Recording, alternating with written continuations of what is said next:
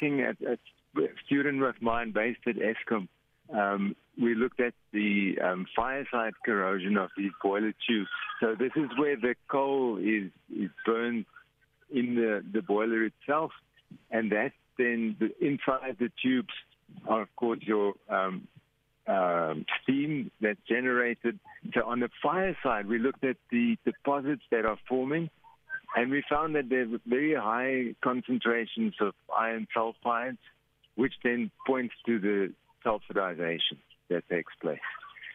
And the reason for this is that the combustion in the boiler itself is not as it should be. There's not enough low oxygen levels, and they measured high carbon monoxide levels.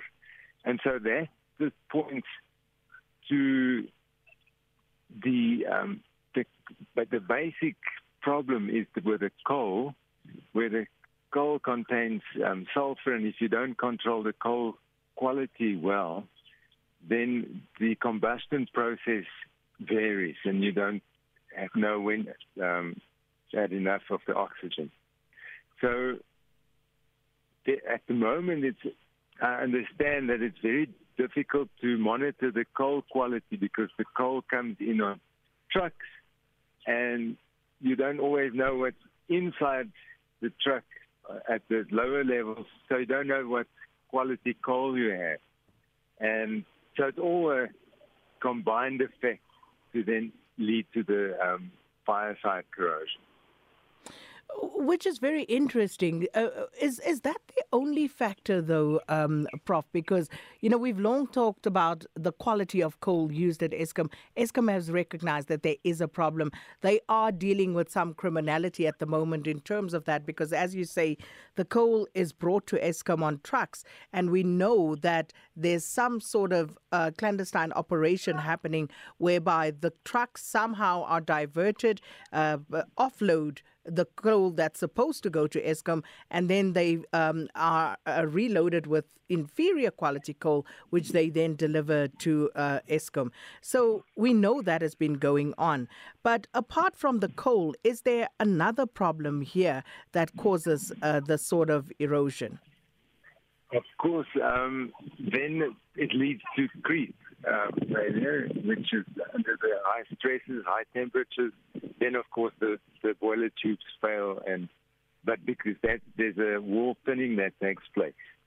So before, the coal didn't come on the trucks, and then you could see the quality of the coal, and then you can control the air, and the combustion process could be controlled quite carefully in terms of the coal quality.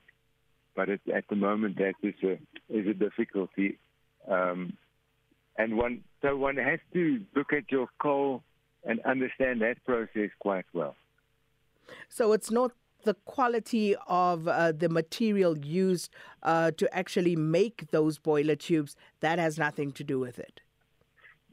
Sometimes that can have an effect if there's welding issues, but what we were looking at, no. So that was just the material was fine. The steel is as you expect it to be, but it's more the environment that's been causing the failure. And to what extent would you say this is a problem for Eskom? Like, how widespread do you believe this problem to be, Prof?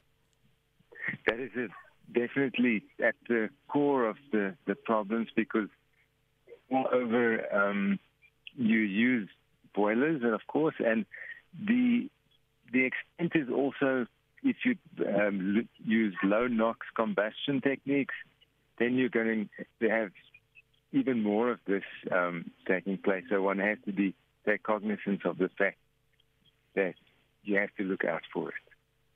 So the solution very simply would be what exactly should Eskom be doing? Yeah, so I think it's all in that combustion process where you have to control it carefully, know what the quality of the coal is that come in, controlling that gas processes so that you don't have reducing conditions in the furnace, but enough oxygen that's put in to process.